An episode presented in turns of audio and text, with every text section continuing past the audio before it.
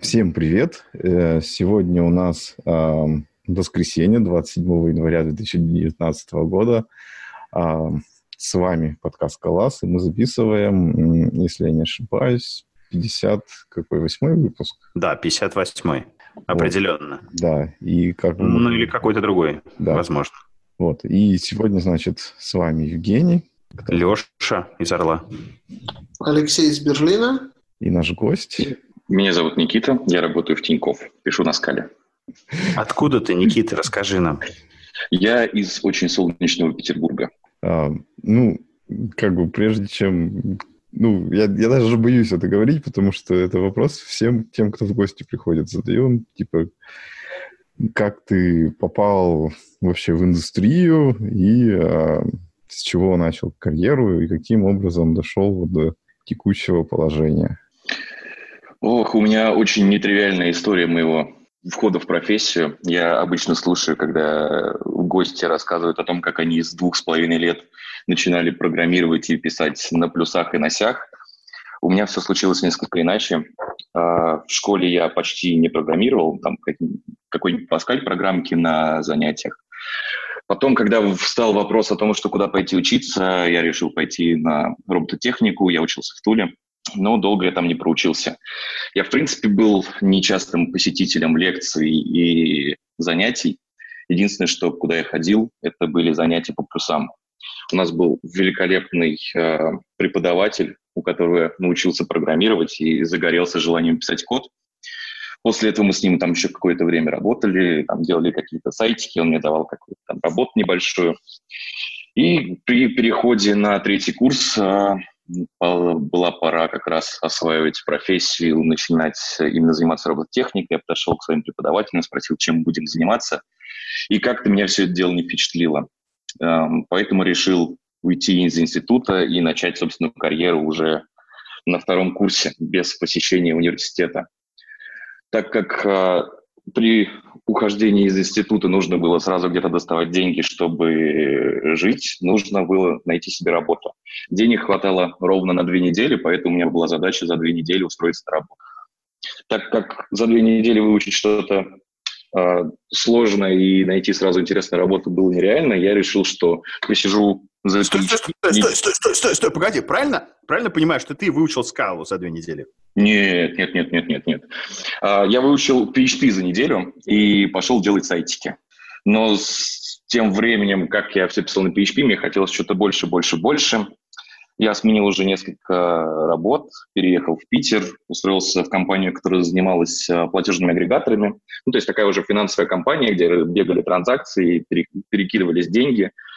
Там проработал около четырех лет и решил идти дальше. И пошел я в бинарные опционы писать процессинг и биллинг.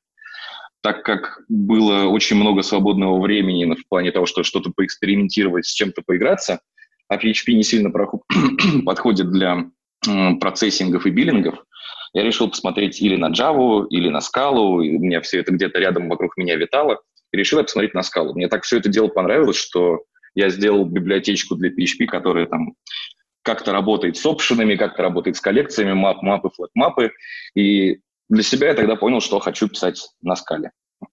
так как в Питере, опять же, было не так уж много компаний на тот момент, которые занимались разработкой на скале, я присмотрелся к Тинькову, но офиса разработки Тинькова тогда на тот момент не было. Вопрос, э, вопрос сразу. Это какой год? Какой год? Когда было в Питере мало компаний, которые разрабатывали? Слушай, это, наверное, 2016, наверное. Э, да. 15-16. Подожди, еще вот прежде чем как ты выбрал Тинькофф, ты расскажи, как ты искал. То есть какие тебе варианты попадались, э, кроме вот этого выбора? И, ну, то есть все равно же как бы ты не, не в первый попавшийся вариант, наверное, тыкнулся, а что-то еще было. Ну, скорее, это был единственный адекватный для меня вариант. А, альтернативами было это заниматься бигдатой, к чему у меня душа не сильно лежит. Либо идти в Сбертех, где они непонятно, хотели скалу, не хотели скалу. На тот момент я сходил к ним на собеседование, и ребята сказали, что мы вообще-то не ищем скалистов, я не знаю, что ты пришел, давай тебе на Java будем собеседовать. А я Java ковырял там два с половиной часа, и собеседование было там, какие дефолтные функции есть в Object на Java, ну, что, естественно, я завалил. Ну, вот, потом я понял, что нужно еще побольше подготовиться, почитал книжки, пописал э, кучу пет-проектов, начал заниматься какими-то там проектами, рассчитанными на высокие нагрузки на скале, для того, чтобы, если мне кто-то задаст вопрос, как сделать это на скале, я бы смог на это ответить. И после этого уже было собеседование Тинькофф в компанию Luxoft. На тот момент они аутсорсили разработку, и каким-то чудом я прошел. А, спустя какое-то время, по-моему, около года, что ли, мы в Люксофте работали, и Тинькофф решил открыть свой центр разработки в Питере, ну, куда мы, собственно, все иммигрировали. А, и сейчас, а, получается, я где-то года три уже работаю в Тинькове, пишу на скале, и последние полгода занимаюсь э, разработкой архитектуры в приложении Тинькофф Инвестиции. Какие задачи ставятся перед тобой на твоей текущей работе? Задач очень много, они очень разношерстные. Что касается самого приложения, я продумываю, какие технологии мы будем использовать, ищу какие-то узкие места, смотрю на планы бизнеса по расширению и придумываю так, как нам технически справиться с их хотелками, спекую некоторые задачи, которые там техники касаются. Занимаюсь менеджментом а, разработчиков, а, коммуникацией между командами, настройкой build tool ов, CI, общением с DevOps и интеграцией каких-то классных фичей, которые выставили у нас, рассказываю про них остальным командам и пытаюсь сделать так, чтобы мы пришли к какому-то одному большому классному стеку. Код ты пишешь? Очень редко. Последний раз я код писал где-то, наверное, месяца четыре назад. Ну, в плане код, который прям код пошел в продакшн. А так, э, единственное, что я сейчас, наверное, пишу, это танцую вокруг build tool ов из-за SBT и пишу какие-то скриптики или в концепты, но ничего серьезного из этого в прод не идет. Во, мне сразу стало интересно, ну, поскольку ты как бы э, застал как бы это все, ну, в, в течение длительного срока, то есть там три года хотя бы, да, было, вот, э, интересно вообще, как бы, ну, наверное, команда тоже росла в это время, и вот мне интересно э, было бы услышать, а какой у тебя получился опыт насчет э, того, как, типа, в начале какие технологии, подходы применялись э, в команде, и как ты на них смотрел, и как вот спустя три года что вот изменилось, и, эм, соответственно, ну, как бы, какие практики стали наиболее важны для применения. Ну, в общем, я думаю, ты, наверное, понял примерно, про что. Ну, Напоминаю, это подкаст про скалу. Эм, дорогие слушатели, это Скала Лас подкаст, подкаст про скалу. А, дело в том, что много технологий мы выращивали у себя, у нас была куча внутренних библиотек, что-то из них пошло в open что-то нет. В связи с этим как-то тяжело сказать, что вот мы брали какой-то готовый стек и на нем писали. Конечно, мы там использовали, сначала был спрей, потом он переехал на Аку, сейчас Аку все выкидывают, приезжают на Финагл. А, ну, то есть какая-то общая такая тенденция есть, но по большей части, если говорить именно скала, прям скала, то мы стараемся писать на ванильной скале, но никому не запрещаем а, уходить в такой очень функциональный мир. Там, Олег Нижников тому пример. Но, опять же, все сильно зависит от команды. Команда сама себе выбирает стек, и где-то там в каких-то um, сервисах можно найти жуткую функциональщину, обмазанную скалой Z еще тех времен, а где-то просто фьючи не больше, не меньше. Сколько вот вас примерно вообще народу занимается функциональщиной, функциональной скалой? Ну, такой процент от общего количества скал разработчиков. Ну, что такое функциональная скала? А, если мы берем там сервис, которым мы занимаемся, есть коты, есть там validation, куча-куча-куча всего такого используется из котов, там IO используется, Monix используется. Вот считается это функциональным программированием. Ну, смотря как использовать. Я вот, э, вот сейчас вот смотрю на то, что пишем мы, например, да, а у нас ну, много котов, да, но эти коты используются исключительно как, как, как какие-то утилиты, да, например, там э, вот Simplicits, Sequence какой-нибудь, монотрансформеры, то есть вот такое. Не используются там Cats Effect и вот такие вот вещи, не используются вот эти вот всякие монотерроры и вся вот ну, история. Это, то есть очень используются ограниченно коты. Я бы не назвал это прям такой функциональной скалой. Ну, Скорее, я думаю, просто что... использование функциональщины в качестве хелперов. Вот с этой стороны. Я думаю, что у нас сейчас процентов 80 сервисов, которые сейчас пишутся, они пишутся вот именно так, как ты сказал. А, есть у нас отдельный сервис, которым занимается Олег Нижников, там, наверное, чуть пожестче. Именно ванильную скалу сейчас редко кто-то начинает новые проекты на ней, но тем не менее остаются старые, которые нужно поддерживать. И там уже понятное дело, что мешать э, стеки, мешать подходы очень чревато сложностью поддержки этого кода, особенно если он там не, не сильно развивается и не сильно дополняется, если это библиотеки какие-то или еще что. Любопытно, мы... вообще? Да-да-да. Мы в Питере еще как-то пару лет назад начали делать скалометапы, и я заметил по темам, которые слушатели хотят услышать на новых метапах, новые доклады, которые хотят они узнать, они все больше и больше именно про функциональное программирование. Если там в 2016, 2017 году, по-моему, у нас был первый метап, который мы делали, всем было интересно, как скала вообще живет в продакшене, расскажите истории, расскажите про библиотеки, то сейчас в основном люди хотят там услышать э, фичи, дотти, расскажите про эффекты, расскажите про еще одну очередную монаду, и эти доклады очень хорошо заходят. Ну, то есть, ну, в целом, тенденция такая, что люди хотят переходить на более функциональное программирование?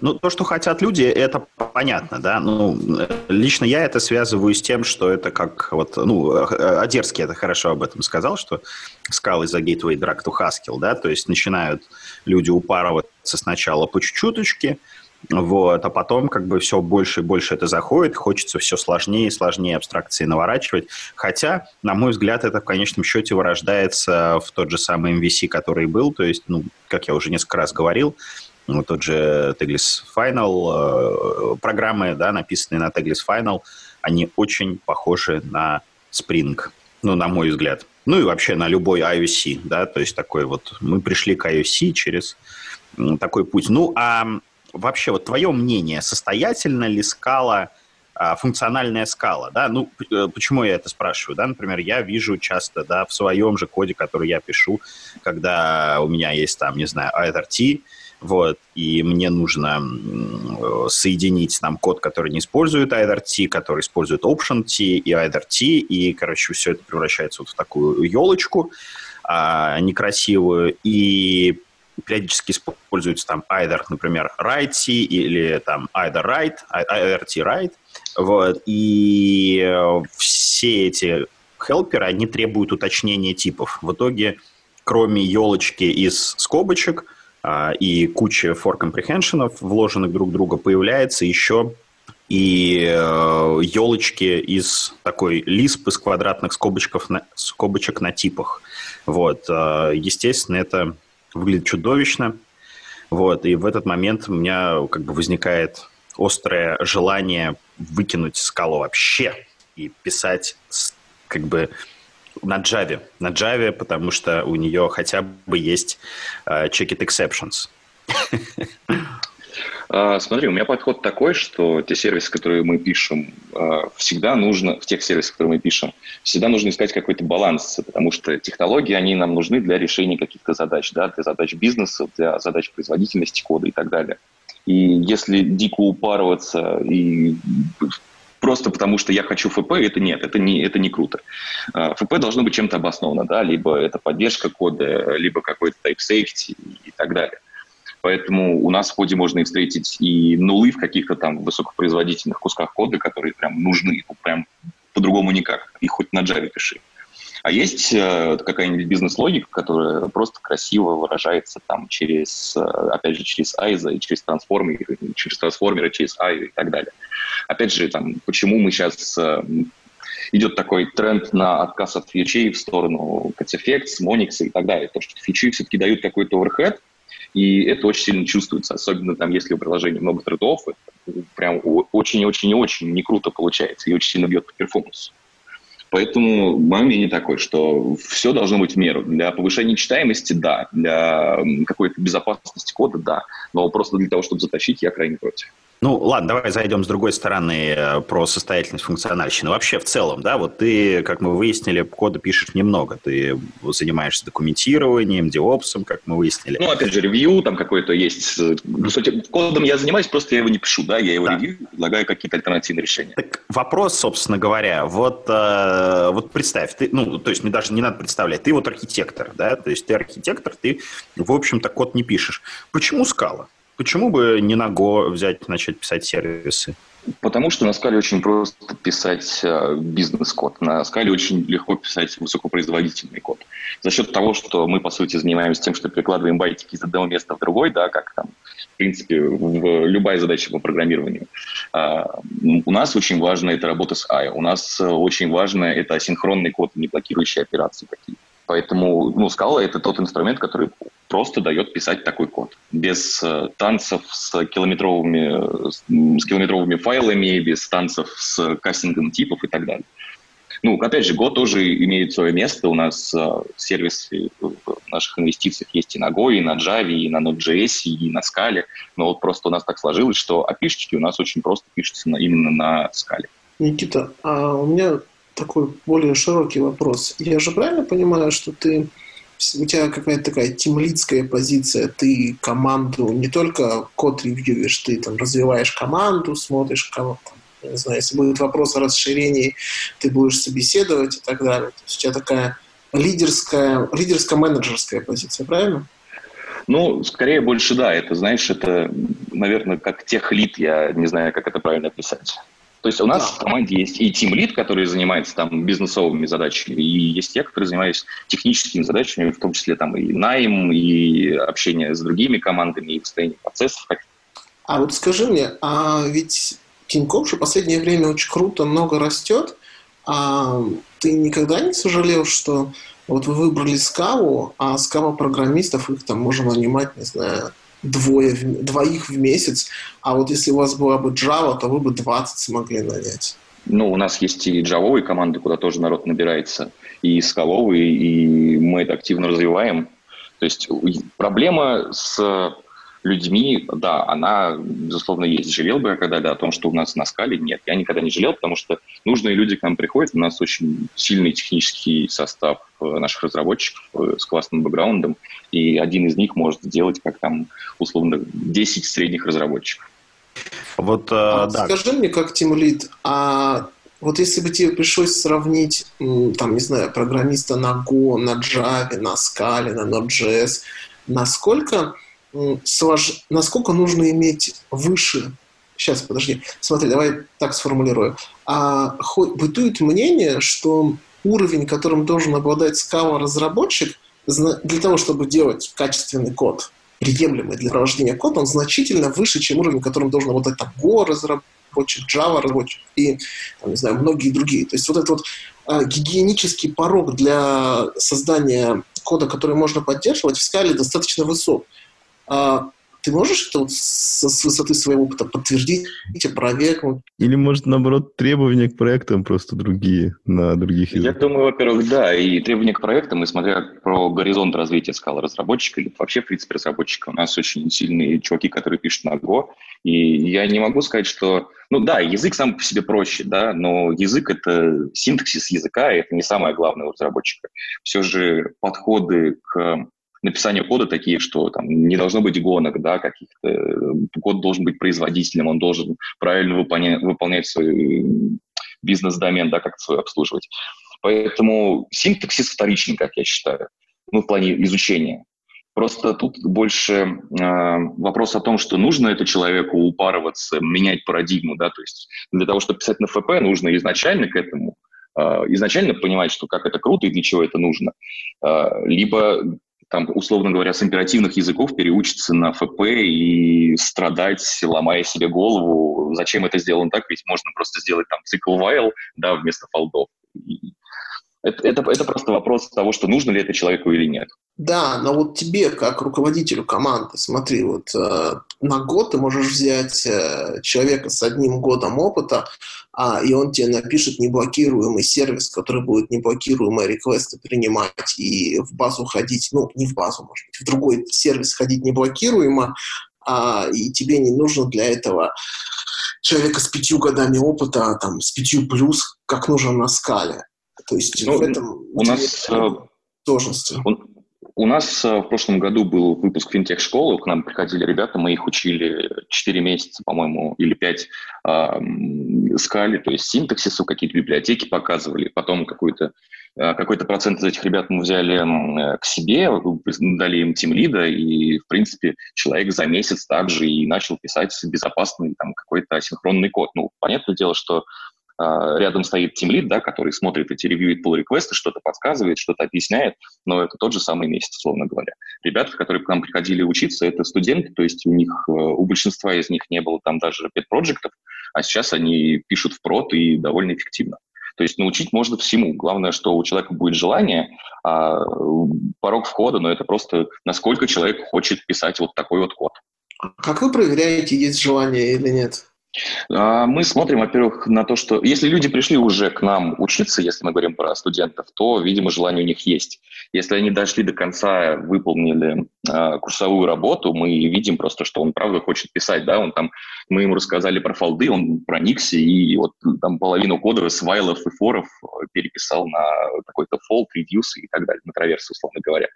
Вот, мы видим то, что человеку это нравится, он задает по этому вопросы и старается писать функциональный код. Пока, пока э, другие люди не начали задавать вопросы, а, собственно говоря, несколько вопросов назад речь зашла о найме. Mm-hmm. Вот. А я вот часто, когда меня спрашивают, ну, вот этот же вопрос, да, не, ну, который Леша задавал, не сложно ли там, или там нанимать скалистов, я всегда отвечаю на это бизнес-гаем, что, типа, смотрите, вот у нас, типа, есть 200 джавистов или там 200 гоферов, 200 джаваскрипторов и 20 типа скалистов. Чтобы нанять одного джависта, мне нужно прособеседовать там 30 а, человек, да, ну, например, это все цифры из головы. Сейчас э, у меня другой хорошей статистики нет. Вот. А, соответственно, чтобы нанять э, хорошего скалиста годного, мне нужно прособеседовать там 7-10 человек. Вот. И, собственно говоря, в конечном счете мы наймем столько же, да, то есть из этих 20 mm-hmm. наймем столько же, сколько из толпы джавистов. Вот. А, и качество будет ну, лучше, и нагрузка на HR будет меньше, и нагрузка на команды, которые собеседуют тоже, ну, как во всех mm-hmm. хороших фирмах собеседуют программисты же. Вот, то есть меньше будет отниматься сил на это. Вот, как э, по твоему опыту, если ну, что-то похожее, или, или у тебя другой опыт? Ну, джавистов я не собеседовал. Я собеседовал только э, джавистов, которые хотят перейти на скалу, поэтому тяжело сказать. А, если говорить про условно людей, которые приходят к нам на собеседование, много мы отсеиваем, да. А, и я заметил тенденцию, что чем дальше, то есть там год назад условно процент найма у нас был, наверное, даже выше, просто потому что не так сильно популярен язык был, и э, люди к этим собеседованиям готовились. Да? Сейчас э, довольно много компаний на рынке, которые скалой занимаются, у них у всех разные требования к скалистам, и человек, который выходит, условно говоря, сеньором из одной компании, он в другой компании может быть джуниором и э, не сможет ответить, там, условно говоря, на какие-то элементарные вопросы там, по там, синтаксису языка, по работе там, всякими коллекциями и так далее. Так, такое есть. Твой да. топ-3 вопросов для собеседования. Ох, эм... Если не секрет, конечно. Приходите к нам на собеседование, узнаете, скорее так. Не хочется потом этот список переделывать, чтобы люди заранее подготовились. Ну, ну а на твой взгляд, на твой взгляд, это плохо, когда люди заранее готовятся? Что, что в этом плохого?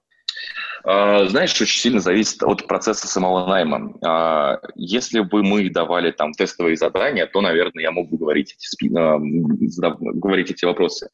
Но так как часто мы не даем задания на дом, с человеком просто общаемся, и он в режиме разговора там пишет какой-то код, мы за этим смотрим, на принципе, вот этого достаточно. Если там возникает ситуация, что повторное собеседование, либо мы уже собеседовали этого товарища там когда-то там, 3-5 месяцев назад, то, конечно, там условия меняются. Но, тем не менее, вопросы... Я могу просто сказать, что это вопросы по фьючам, вопросы по коллекциям и работе там с опшенами, условно говоря. Никакого rocket science в этом нет, но, тем не менее, это просто стандартная библиотека скалы, которую нужно знать. Вот наш поинт такой. Заставляете переворачивать связанный, связанный список? Нет, не заставляем. А красно-черное дерево? Нет, такого тоже нет.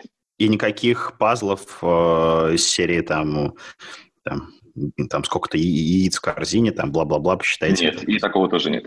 У нас довольно, я считаю, что у нас вообще довольно лайтовое собеседование, которое довольно просто пройти. Самое главное просто знать скалу. Вот, ну, вот слушай, и сколько, сколько длится такое собеседование с вопросами по фьючам, листам и опшанам? А, ну, в основном, я думаю, что около часа, с учетом того, что минут 20-25, наверное, тратится на общение, для того, чтобы понять, кто к нам пришел, что это за человек, что он хочет, чем он хочет заниматься, потому что скала бывает разной. Если к нам человек пришел, и у него есть задатки там на биг дату, то это явно там в другую команду надо собеседоваться. Нас интересуют только бэкэнд-разработчики. Ну, слушай, а как ты считаешь, вот достаточно ли э, действительно проверить, э, знает ли человек о скала API, вот, или может быть, ну, то есть, как бы может быть такое, что программист там плохой, но при этом там идеально знает API, и наоборот, программист хороший, но, ну, как бы в API плавает, плохо помнит, но... постоянно с хелпом. С хелпом проблем, ну, в принципе, мы говорим о том, что ты можешь пользоваться Scala Lang, ты можешь пользоваться там идеей для того, чтобы посмотреть какие-то функции и так далее, скаловую библиотеку. А, выстрелы мимо у нас, по-моему, ни разу не было. То есть, если мы нанимали человека, он с нами оставался. А, опять же, те задачи, которые мы даем, это не просто там, какая функция отвечает там, условно, за группировку. Да? У нас э, задачи. Допустим, что у нас там есть несколько бэкэндов, там надо в них асинхронненько сходить и там что-то посчитать там с определенными э, условиями. Вот на них мы как раз и смотрим, понимает человек вообще, как писать код, да, либо, ну, то есть не только синтаксис, да, синтаксис – это помощник в данном случае в решении этих задач, а, ну, еще как, как он думает, а, какие проверки он добавляет и что он делает с какими-то там результатами ответа или еще чего-то такого. Абстрактные задачи, не связанные с предметной областью бэкэнчика, а какие-то такие вот там, а, я вот люблю задавать там за вопросы там про анаграммы, про всякие э, эти самые палиндромы, вот, э, ну, понятное дело, объясняя, что это такое, какими свойствами mm-hmm. эти объекты обладают, и, собственно говоря, ну, какие-то операции над ними. Ну, потому что э, Ладно, почему, неважно почему. Э, как ты относишься к таким задачам?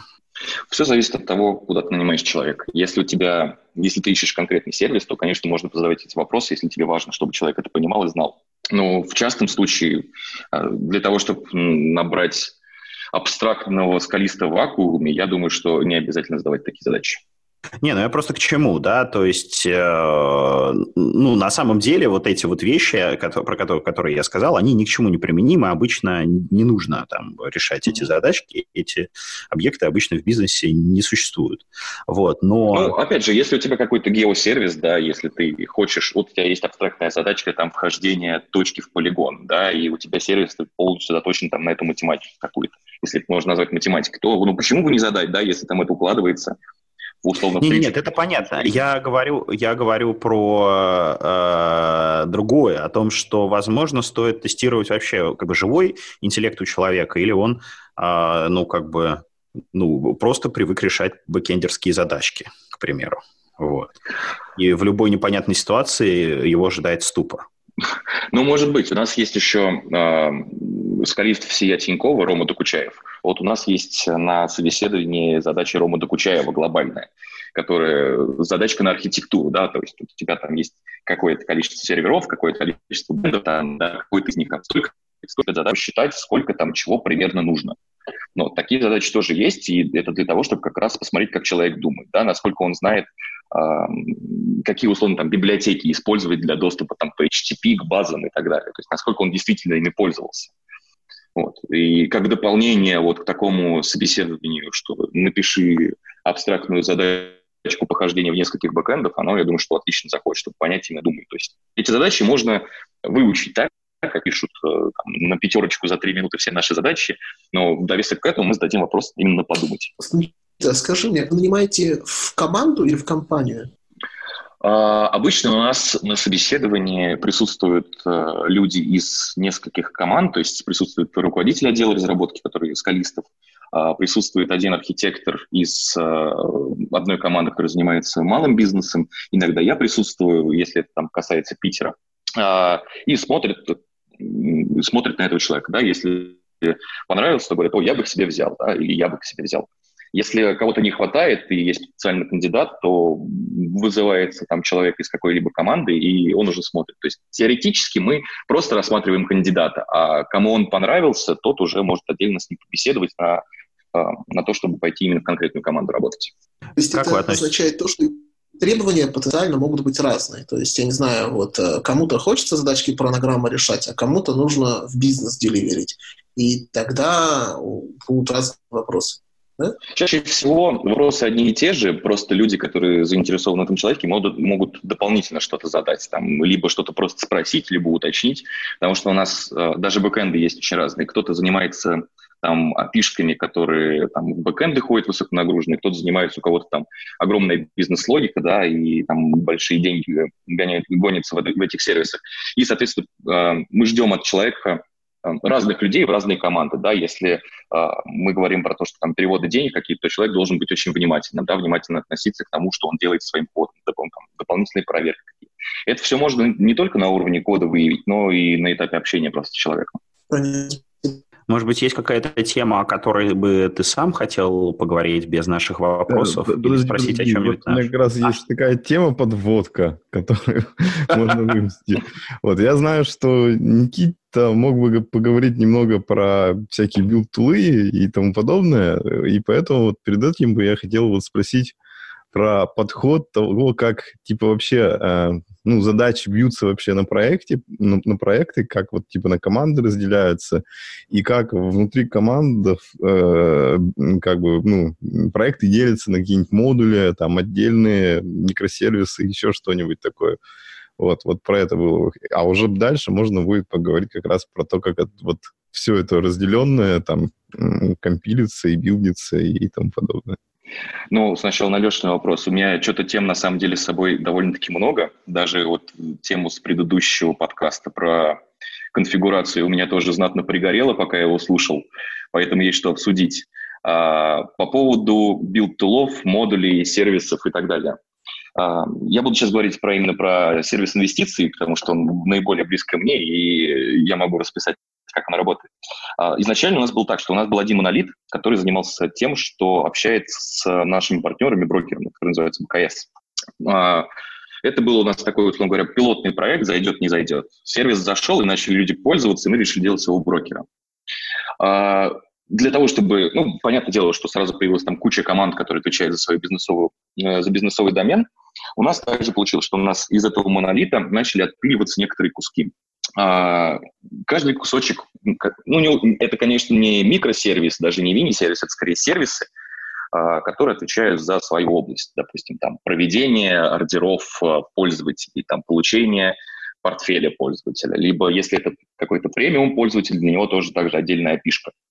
Но э, ситуация с тем, что изначально это был монолит, она никуда не делась, и сейчас мы идем к тому, что мы отпиливаем маленькие кусочки, которые относятся именно к домену, и э, выносим их в отдельные вот такие уже микросервисы, которые там, условно говоря, обслуживают какую-то маленькую часть своей логики, э, у которых там своя маленькая баска, и которые скейлятся независимо от основного, от основной такой опишки.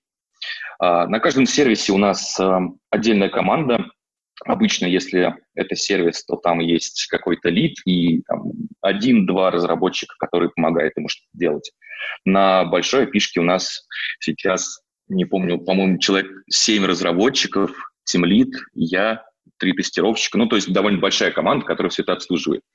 И из них мы будем уже выделять людей по направлениям, по этим микросервисам, и они уже будут заниматься своей доменной областью. То есть мы идем к тому, что мы все больше и больше распиливаемся, давая людям какое-то вот такое общее направление. То есть, там, условно, центр знаний у нас будет, каждый разработчик будет являться центром знаний для какой-либо домена. А что же с бас-фактором? Что если этого человечка? А он, он там не один, автобус? и мы вроде как... Ну, то есть мы делаем так, что он там точно не один, и сферы пересекаются. То есть на сервисе АБ там два человека, они могут заниматься и первым, и вторым. То есть в таком случае мы как раз решаем проблему бас-фактора.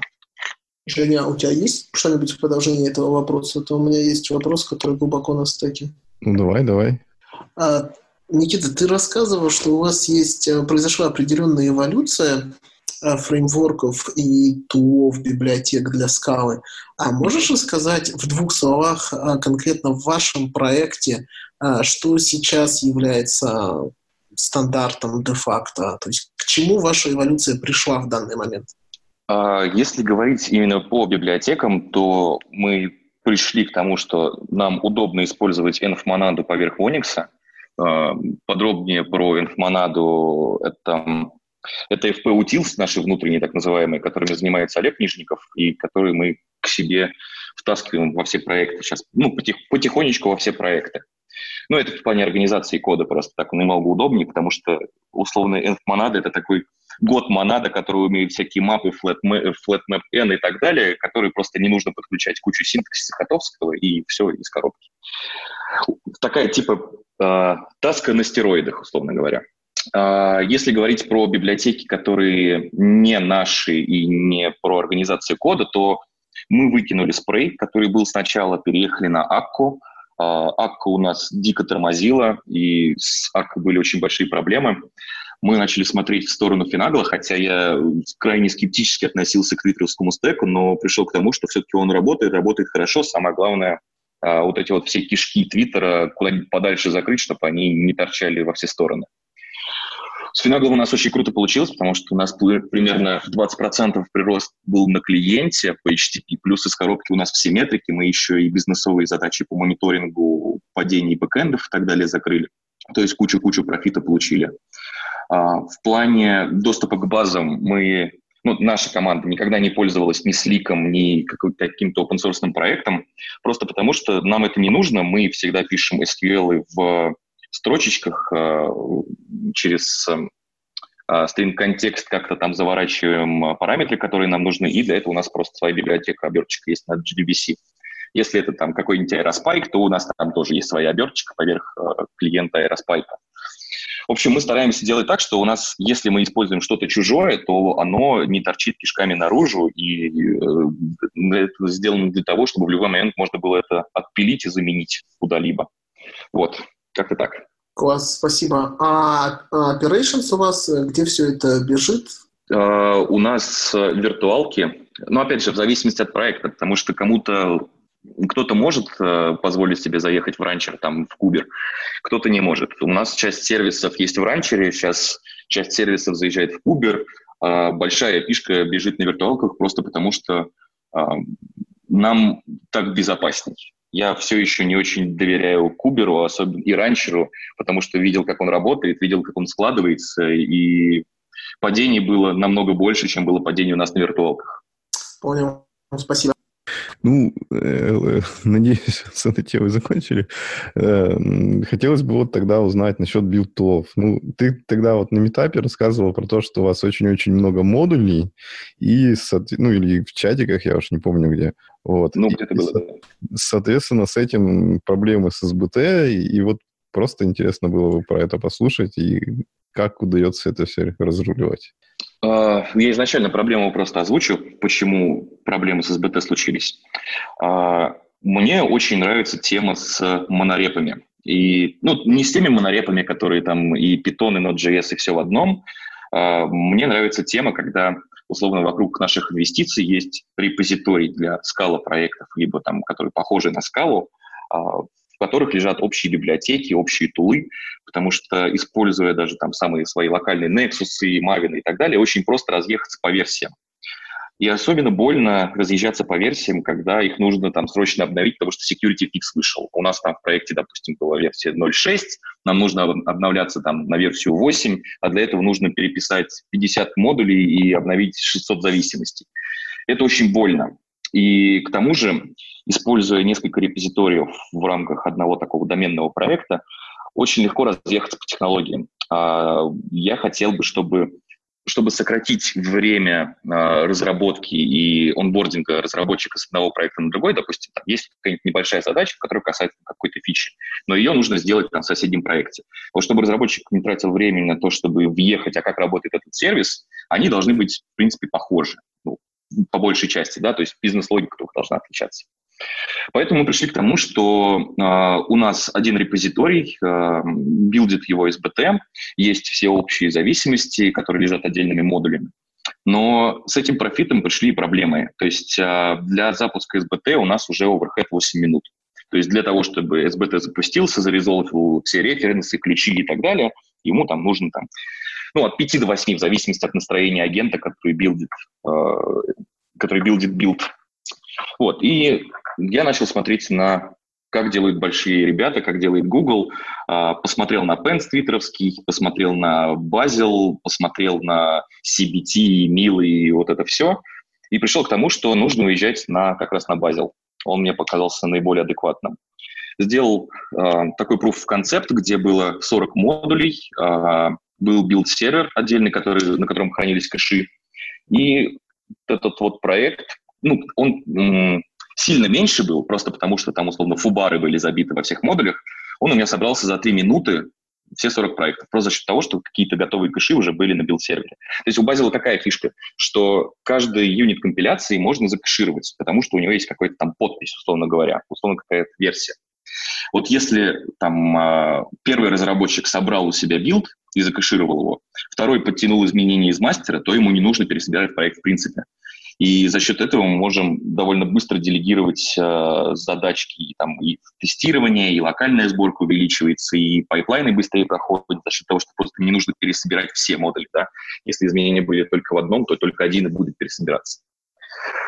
Вот, и проблема остается только в интеграции, потому что у SBT есть э, система резолвинга, есть стрикт а, зависимости, которыми мы пользуемся, есть какие-то плагины, которые там занимаются там XML условно преобразуют в кейс-классики, делают протофайлики и кучу еще кучу всего.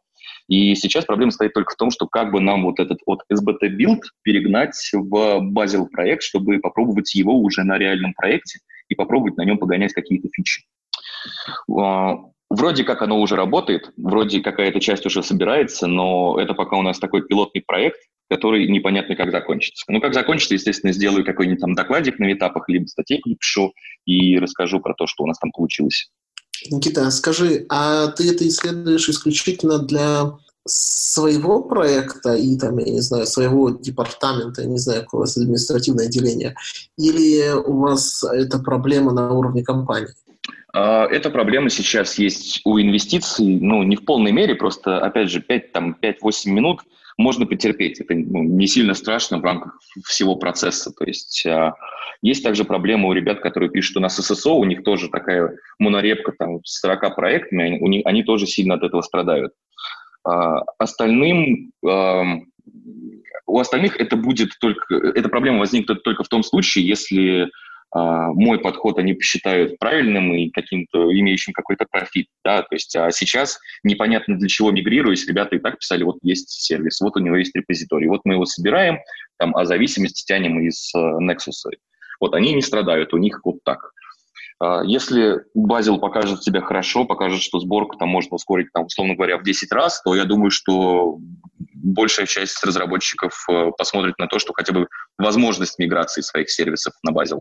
А ты можешь в двух словах рассказать, что останавливает вас от того, ну, что останавливает а, тебя как потребителя open source от того, чтобы вкрутить базель? А, то есть какие грабли были, что ты решил и что, возможно, сейчас не решено?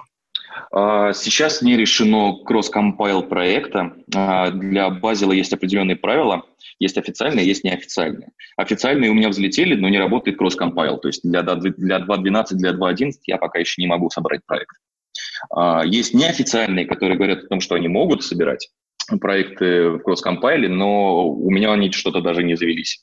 И на это, опять же, очень много времени нужно, потому что это сдвиг парадигмы такой, что Базилома можно собирать все, он такой декларативный, там а, очень похож на Python, но там свой язык разработки, который ограничивает кое-как разработчика от плохих вещей, типа блокирующих вызовов и так далее.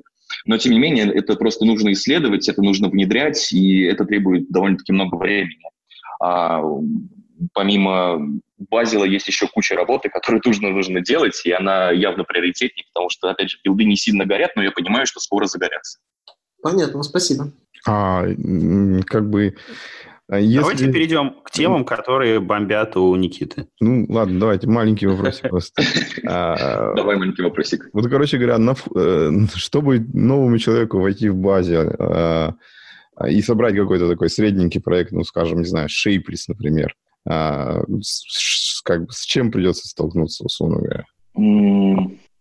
С выбором правил для скалы и настройкой этих правил.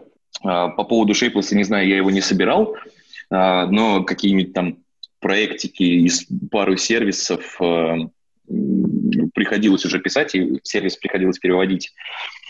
Ну, проблемы просто прочитать документацию и понять, что это такое и с чем его едят. Настроить э, кэш-сервер, если это нужно, но это, опять же, задача DevOps. Если там DevOps есть, если нет, то просто поднять nginx на какой-нибудь машинке с э, дисками. И, в принципе, все. Но, опять же, основная проблема – это просто понять концепты, понять, э, как он работает, и просто начать на нем что-то экспериментировать, что-то писать. Угу. Ну, понятно, что таких, правда, явных каких-то стоперов его использовать нету. А, вот, единственный стопер, который я сейчас вот вспомнил как раз, это отсутствие э, native пакетера, который SBT. А, такого примерно даже похожего нет. Сейчас, насколько я понял, основная фича, что Bazel собирает все в феджарах, а у нас есть сервисы, которые любят поставляться в native пакетере. И с этим я просто, у меня еще до туда руки не дошли. Возможно, есть что-то готовое, просто пока еще не накопал. Но это тоже нужно учитывать. То есть если вы собираетесь так, то надо обязательно посмотреть в сторону, а то как, как он собирается, как он пакуется и как деплоится проекты. Угу, понятно, спасибо. Ну, все, давайте дальше. Да, по поводу конфигов. Из-за специфики нашей работы, то есть мы финансовый сервис, э, и в режиме торгов очень а, опасно деплоить, рестартовать приложение, особенно с учетом того, что у нас локальные кэши, то есть мы отказались от, от определенного кэша просто потому, что оно все тормозит, а все-таки память намного дешевле, чем сеть и, и, и память на другой тачке. Поэтому рестартоваться нам крайне нежелательно. И для применения конфига мы используем распределенные системы, которые там а, наше приложение, условно говоря, раз в минутку обновляет этот конфиг. Если конфиг поменялся, то его принимает, применяет. Вот. И, и, соответственно, из-за этого у нас есть иерархичность, то есть есть какие-то локальные конфиги, есть э, встроенные в пакет конфиги, есть распределенные конфиги, которые там оверрайдятся, ссылаются друг на друга. И я вот не могу даже себе представить, Леш, как я вот в plain э, структуре конфигурации смогу реализовать вот то же самое, особенно env. Как я могу env перечитать, да, особенно э, если здесь я могу просто перезагрузить данные из другого сервиса, ну, из, из какой-то распределенной баски, то что мне делать с ценами? Как за консистентностью следить? Ну, дело, дело в том, что как бы когда я это говорил, да, я, естественно, это говорил, э, и я это, по-моему, подчеркивал, что я это говорю применительно к микросервисам. Вот. Э, почему, почему как бы это работает, да, особенно вот в такой современной, скажем так, среде, да, когда есть докер, Kubernetes, вот, или Docker Swarm, или еще там какие-нибудь контейнеры, их система оркестрации. А, там все действительно на перезагрузках, там сервисы маленькие, у них нет стейта, вот, и, естественно, там перезагрузить не проблема, и там очень хорошо почитать, ну, чтобы конфиг был flat. Вот, это, более того, здесь даже есть такой, как сказать, педагогический, что ли, эффект. А, вот э, я вот помню, так, э, такие вот разговоры ходили, когда можно было еще встретить э, доклады про там MVC и всякие там юнит-тестирования, когда разработчикам еще объясняли, что тест — это хорошо, там, не знаю, 15 лет назад, условно. Вот, а, когда это еще не было очевидно. И вот один из доводов был таким, то что ну, то есть, как бы, человек, не любящий тестирование, говорил, типа, у меня есть там, типа, какой-нибудь класс, у которого там 400 методов, и его надо замокать. И это, короче, реально, я не хочу, и, короче, типа, отвалить его со своими тестами, типа, вот, с модульными. Вот. На что ему как бы говорили, если у тебя есть класс типа на 400 методов, как бы, ну, значит, что-то с твоим кодом не так. То есть, если тебе неудобно писать тесты, то, скорее всего, твой код говно. Вот. И здесь то же самое. То есть, если тебе сложно конфигурировать сервис, значит, это не микросервис, и значит, это толстый монолит. Вот, то есть как- как-то так. Но ты сам сказал, в принципе, что, во-первых, во-первых, у вас это не микросервисы, это прям сервисы-сервисы с кучей функциональность, это раз. Два, это, собственно говоря, state, вы кэши держите в памяти, поэтому приложение зависит от своего стейта. Вот. Ну, конечно, в вашем случае у вас нет конфигов, у вас просто есть чтение из базы данных. Ну, вот. ну смотри, тут опять же, если мы берем, а, у нас какой-то есть микросервис, да, он общается с каким-нибудь бэкэндом. У бэкэнда есть какие-нибудь, допустим, лимиты, либо он плохо держит нагрузку, ну, что-нибудь, да. А, мы решаем, что мы хотим кэшировать ответ от этого бэкэнда, да, по каким-то ключикам хранить хотя бы локально. Ну, вот представляем, что, ну, вот по перформансу нам это нужно. Да, в какой-то момент какой-то бэкэнд начинает тормозить нам нужно схлопнуть, допустим, а, время тайм-аутов, да, либо у него поменялся хост, а, там, либо endpoinты какие-то. Ну, то есть что-то что поменялось у него, да, что нам, что нам нужно изменить. При этом, если мы перезагрузим, а, получается, все наши машины, то трафик пойдет на этот бэкэнд, и ему станет еще хуже. Это вполне себе жизненно. То есть это все еще микросервис. Он, ну да, у него есть стейт, но вот такая вот бизнес-логика работы приложений, что мы должны учитывать, что бэкэнды схлопываются, и что они могут тайм-аутить, например. В этом случае, опять же, ну, нам нужно перечитать этот конфиг каким-то образом все еще. Ну, я не вижу проблемы с перезагрузки сервиса. А, в, а, а почему? Ты, теряешь, ты теряешь локальные кэши, как минимум. Ну, окей. Ну, окей. И ну, в этот момент, как только ты потерял локальные кэши, вся нагрузка пойдет на этот же бэкэнд и схлопнет. Да, я понимаю. Дело, дело в том, что, ну, как бы локальные кэши, это, ну, как бы вот э, ты сам сказал, что вы, вы отказались от сетевых кэшей, теперь у вас вот так. Я как бы не говорю, что то, как у вас сделано, это плохо. Я просто говорю о том, что у вас совершенно другие условия. То есть у вас не классические микросервисы, не то, как об этом говорят. Потому что классические микросервисы не имеют локальных кэшей, не имеют стейта не должны его иметь. Вот. Ну, либо ну, имеют, Алексей, но он должны... синхронизируется с каким-то глобальным кэшом. Не должны, это не должны, но по факту ведь, конечно, имеют и кэши, и все, и прогрев. Другое дело, что решить, конечно, мне кажется, Никита, это можно и нужно в том числе и на уровне того сервиса, у которого ограничен срупу, а, то есть mm-hmm. ты должен иметь какой-то или тротлинг, или ты должен иметь а, какой-нибудь ну, breaker. breaker, да, какой-нибудь, что-нибудь, да. Я к тому, что... Ну, или просто тротлинг. У, опять же, у Circuit да. также есть state, ты его никуда не денешь. То есть у тебя каунтеры все есть, э, там, условно, либо в памяти, да, либо они где-то все еще лежат. Ты же не будешь Circuit Breaker делать распределенным, да, на, на каком-то кластере, там, тупо по нагрузке. Ну, конечно, но мне кажется, что да. он должен быть на стороне того сервиса, который хочет ограничить в том числе. То есть он как и на стороне отсылающего, так и на стороне принимающего должен быть какой-то или тротлинг, или Breaker, или что угодно. Uh, вопрос очень общий, да. Это как конь в вакууме, но в моей практике, даже если ставить... Сервис, опять же, бэкэнды бывают разные, да, это могут быть партнеры, которые, там, бэкэнд написан 10 лет назад, да, и он очень тяжело расширяется. Ставить перед ним какой-то прокси, это еще, еще один юнит, который может упасть, да. То есть все это очень-очень спорная такая штука. Просто я хотел сказать к тому, что такие вот э, радикальные меры, что использовать плоский конфиг хорошо, а все остальное плохо, это тоже все, все очень сильно зависит от ситуации, да, и универсального подхода нет. Как бы, если бы он был, все бы им пользовались. Я вот, собственно, к этому хотел сказать. Тут дело в том, что есть э, как бы общие случаи, есть частные случаи. То есть вот э, мы вот тут часто в подкасте как бы критикуем акторы, да, то есть акторы сами по себе вещь совершенно прекрасная, но очень редко как бы нужен стейт вообще, в принципе, и, ну, как бы такой ну ладно, кэши это кэши, а бывает же еще так, что люди там что-нибудь хранят, логику какую-нибудь делают, превращают свою систему в распределенную БД, вот, вместо того, чтобы заниматься работой. Вот, и в этом случае, ну, как бы, то есть акторы, наоборот, вредят. И как бы если там хочешь поюзать акторы, нужно там 35 раз подумать. Вот. И я думаю, что то, что вот у вас, это как бы не общий случай. Вот. Может быть. Кстати, по поводу акторов, у нас э, они в одном сервисе тоже используются. И, как мне кажется, кроме... Там логика в том, что э, у нас есть некоторый э, некоторых сущностей, который описывается через, через FSM очень-очень-очень красиво. Вот FSM — это, опять же, киллер фичи акторов, и я себе очень смутно представляю, как бы я переписал этот сервис так, не используя актор. Я полююсь, мне тяжело, у меня там 20 акторов, но я уже не помню, как они работают, хотя там прошло три месяца, когда я последний раз заглядывал этот код, условно говоря. Но, тем не менее, все еще акку рано закапывать, потому что альтернатив по сути, и нет для FSM. Рекурсивно фичу дергать.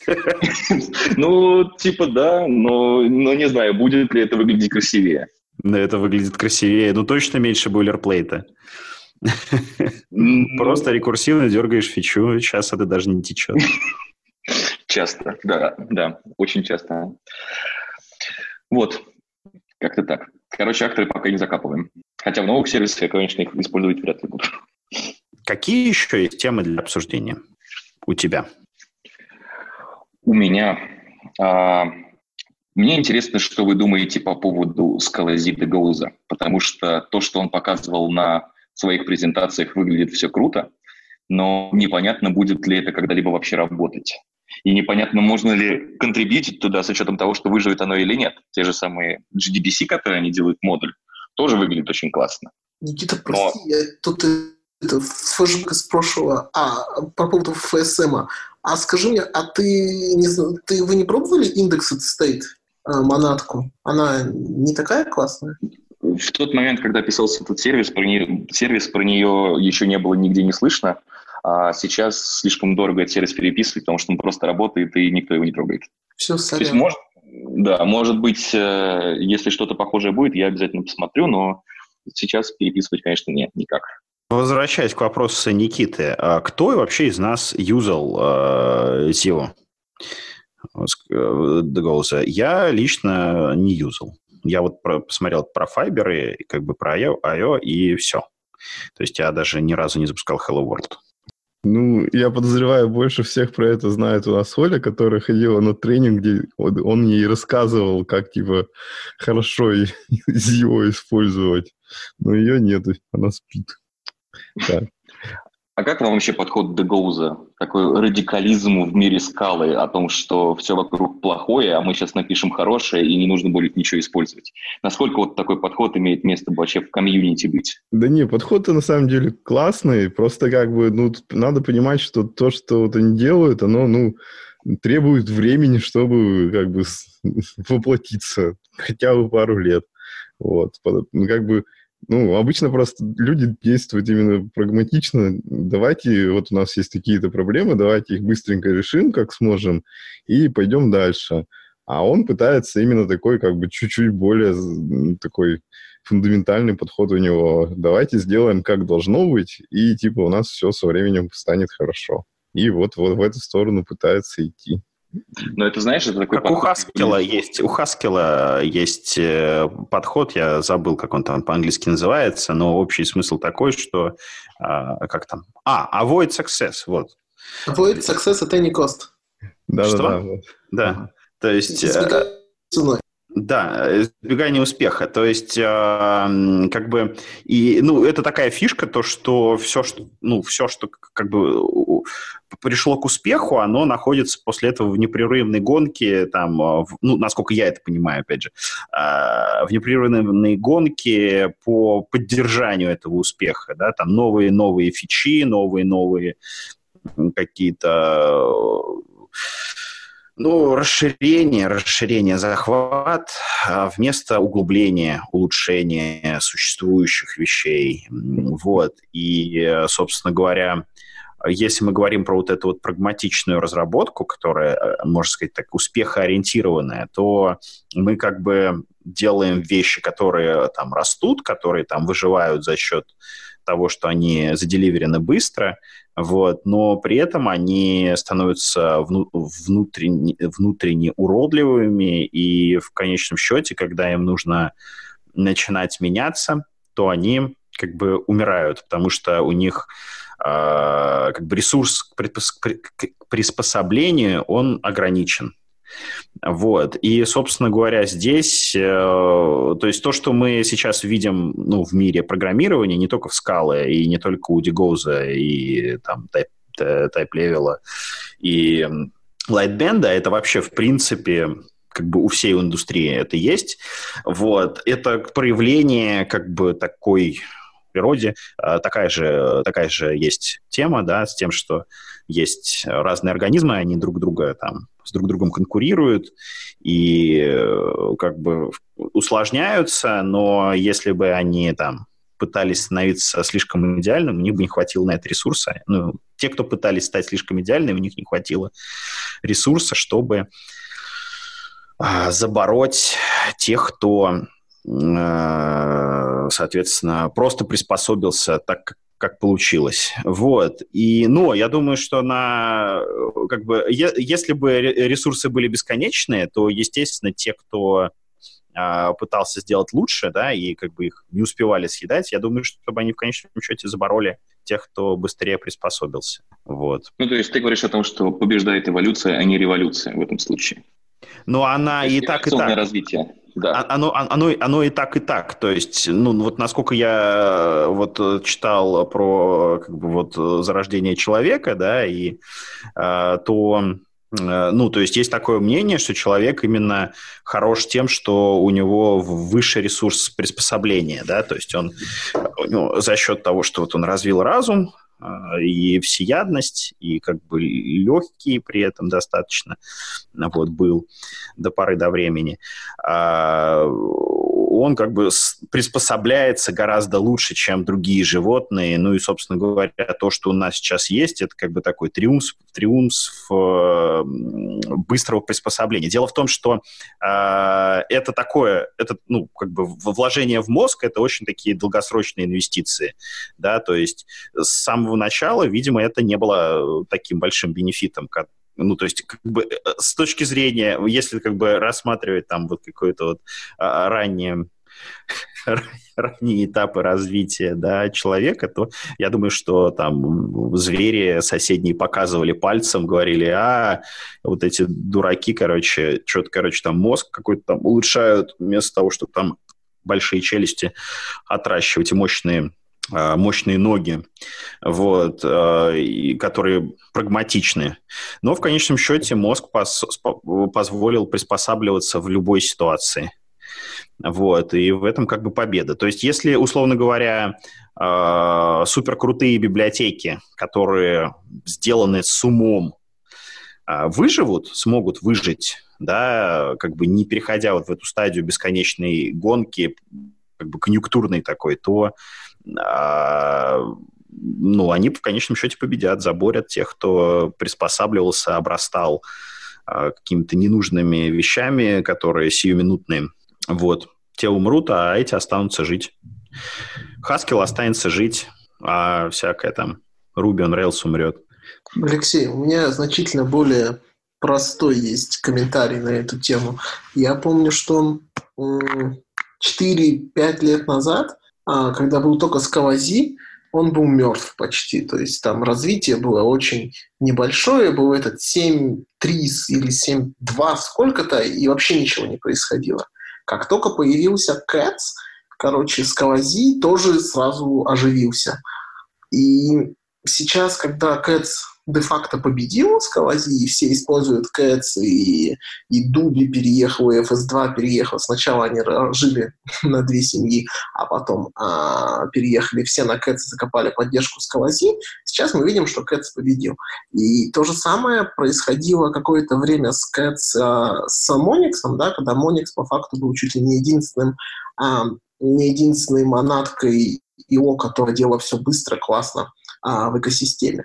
И это, как мы видим на примере Скалази и Моника, приводило к некоторой стагнации и приводило к тому, что зачем мне делать э, документацию лучше, как думали ребята в Скалази, ведь все, кому нужно, они и так все знают. И никакого, никакой мотивации к улучшению у них не было. Как только КЭЦ сразу показал, что смотрите, как классно все можно сделать, делать, и мы всех адептов э, к себе легко и быстро привлечем. А то же самое было с Мониксом, да, который какое-то долгое время стагнировал, пока не пришел до голоса, не сказал, я все сделал быстрее в 10 раз. А сразу Моникс быстро подтянулся, сразу быстро все заимпровил. А мой посыл в том, что Погоди, погоди, FS2, FS2, э, ZIO появился совсем недавно. Monix как... Нет, я, я говорю, что вот до Monix а, да, не, не был этот э, сквозишный ИО. Ну, то есть Дегол что-то представлял год назад, да, и говорил, что я вас всех, э, я все сделал очень быстро и классно. Наверное, это был, а, это был сквози 8 ИО. Вот, и тогда вот сразу... Который стал Зайо вот этим. Да, который потом стал Заю, который до сих пор не зарелизили. Но сам факт того, что он представлял это на конфах, а, привел к тому, что ребята из Моника сказали, ну, слушайте, ну, как так? Как нас кто-то быстрее может быть? И тоже начали развиваться.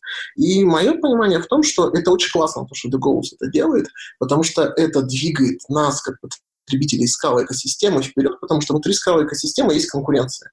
Нет конкуренции, наступает стагнация. Смотрим на то, что стало со Скалази там 4 года назад, смотрим на то, что было с Мониксом 2 года назад, которые там, ну да, Моникс 3, наверное, нужно бы сделать, ну, когда-нибудь потом.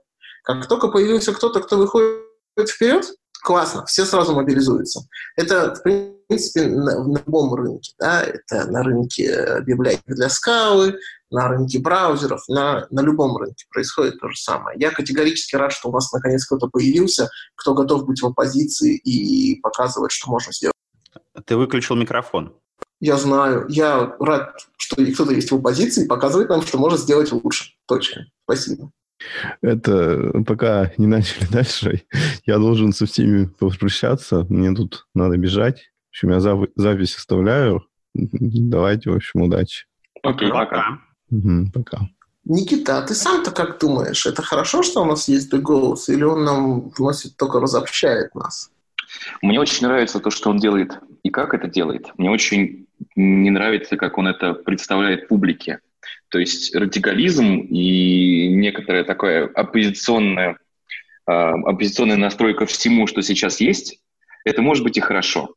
Но конкретно для меня я не очень понимаю, как... Э, э, по, по моему мнению, это разобщение комьюнити. Да? Нас и так не так уж и много да, для того, чтобы э, устраивать страчи по поводу библиотек и говорить, что type level это хорошо, type safe это плохо, коты это плохо там и, и так далее.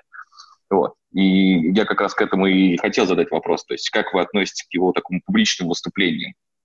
Я не против. У, у, у всех есть своя против. манера. Да. Как бы, доносить. А доносит так. А его, мне кажется, задача показать, что а, его цели и преимущества показать, что а, есть альтернатива. Он делает, он делает и доносит это так, что завтра ты не забудешь, что эта альтернатива есть. Прям поджигает. И Это свою да. задачу он решает неплохо. То есть э, вроде никого не оскорбляет, вроде не ссылает.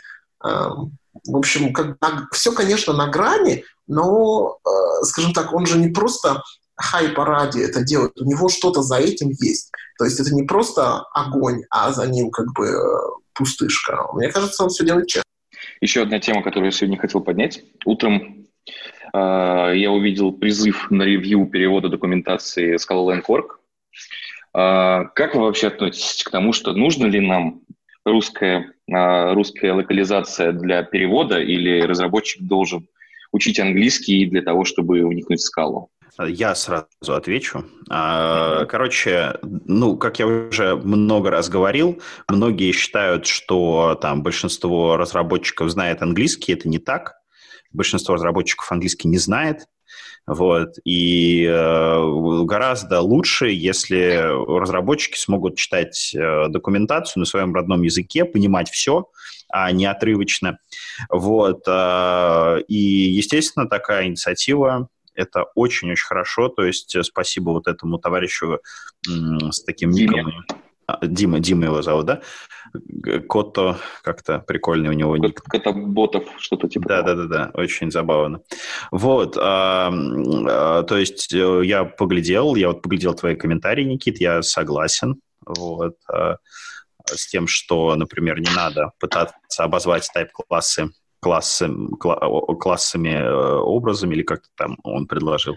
Вот, э, по, по той причине то, что есть уже сообщество программистов э, на скале, у которых уже есть принятая терминология, и если там человек начнет как-то как по-другому называть те вещи, которые уже э, ну, перевод, ну, как бы из, для обозначения которых используются заимствованные в язык английские слова, ну, никто не говорит там сопоставление с образцом. Все просто говорят pattern matching.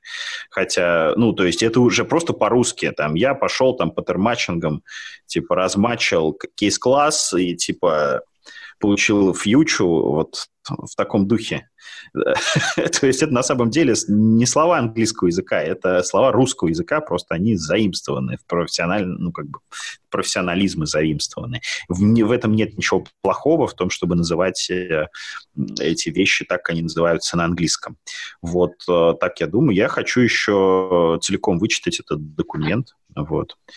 У меня еще такой point, что очень тяжело перевести, то есть не все слова английского языка хорошо переводятся на русский язык. Даже если их можно перевести, то там, допустим, corporate comprehension, да, я вот сходу не могу придумать аналога на русском языке, да. Я, я вот предложил там э, в комментариях э, сложные форм-выражения. Вот, потому что есть простое форм-выражение, и как частный случай сложного форм-выражения. Вот. А почему просто тогда бы не оставить for comprehension, case class и вот это вот все? Ну, нет, я считаю, что надо оставить, да, то есть, ну, по крайней мере, если уж и переводить, да, можно в заголовок вынести русское название, а дальше в тексте писать уточнение, что там, типа, сложное форм-выражение, for, в скобочках for comprehension, это там раз, два, три, четыре, пять. Ну, то есть, мне кажется, так нормально. То есть, можно переводить, вот, а потом э, как бы уточнять то, что есть общеупотребимые англоязычные термины, и лучше пользоваться им. То есть, вставлять это в э, текст. Вот. Это же не академический ну, какой-то труд. Мне кажется, ребят, что я, с вами, я с тобой, Алексей, не согласен. Мне кажется, нужно знать английский язык, хотя бы потому, что да никто то, что не спорит. уже устарело. То есть, никто, если, никто не, не спорит. Если, мы не, если ты не знаешь английский язык, то ты не можешь, э, не можешь читать техническую документацию на языке, значит, ты не умеешь VFS2, CATS, HTTP4S и вот это все, потому что они никогда не будут.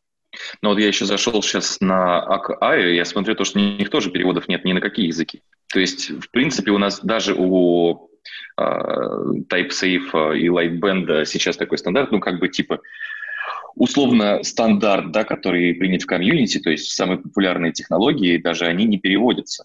И есть что уж говорить о, об остальных более нишевых таких проектах, в том числе ФП. Тут еще тут дело такое, да, есть у людей разный уровень английского, да, ну, к примеру, там, я легко читаю, там, не знаю, техническую, любые технические тексты, там, научные какие-то тексты легко читаю, но не могу совершенно читать художественные тексты, вот. А, но есть люди, у которых английский слабее, они способны читать технические тексты, но а, им это дается так... То есть, смотрите, вот мне художественная литература дается чудовищно тяжело. То есть я могу там сесть и почитать «Властелин колец» или там, не знаю, «Хоббита», но это будет словарь, во-первых, то есть мне нужен будет словарь под рукой иметь. Во-вторых, я буду читать страницу, и у меня будет на лбу испарено, потому что я буду прочитывать каждое предложение по три раза, э, пытаться вникнуть, что, что, какой смысл автор пытался до меня донести.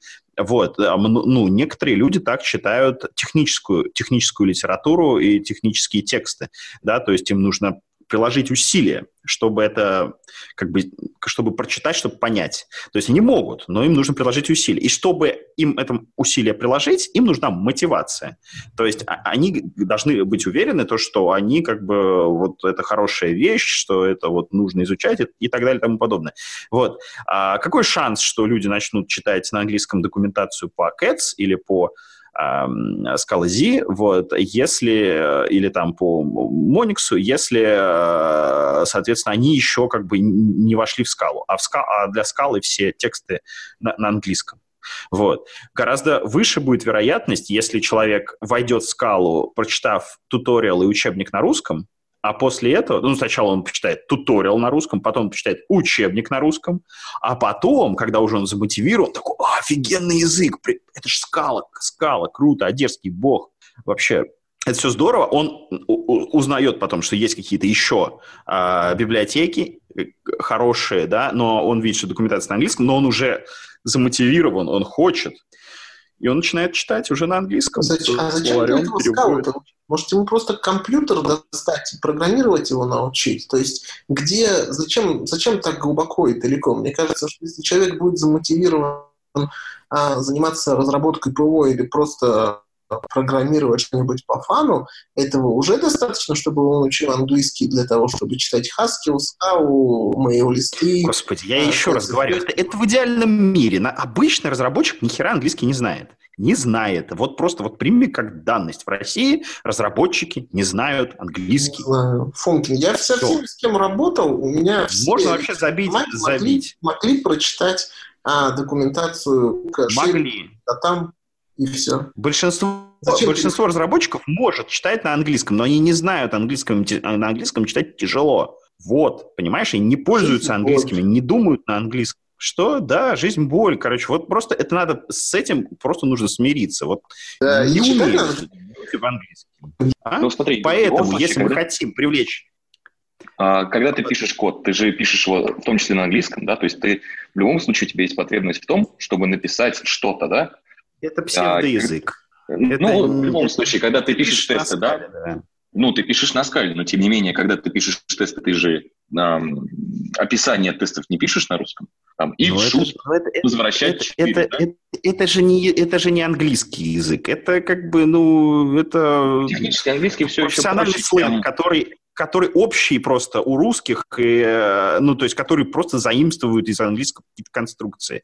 И никакого отношения к э, написанию, к английскому языку, это, ну, оно имеет очень опосредственное отношение. Это, как, я не знаю, Java имеет отношение э, к чистым сям. То есть это C-образный язык. Мы можем сказать, что та аннотация, в которой мы пишем тесты, вот, это некий англообразный язык. Ну, его-то, конечно, любой программист знает. Вот. И, в принципе, документация техническая, она тоже приближена к этой вот а, англообразному техническому да. общему, общепрограммистскому языку. Вот. Она очень приближена. Но а, все равно документация уже пишется более литературным языком, да, вот, чем, а, а, чем тесты, например, или комменты какие-то короткие в коде.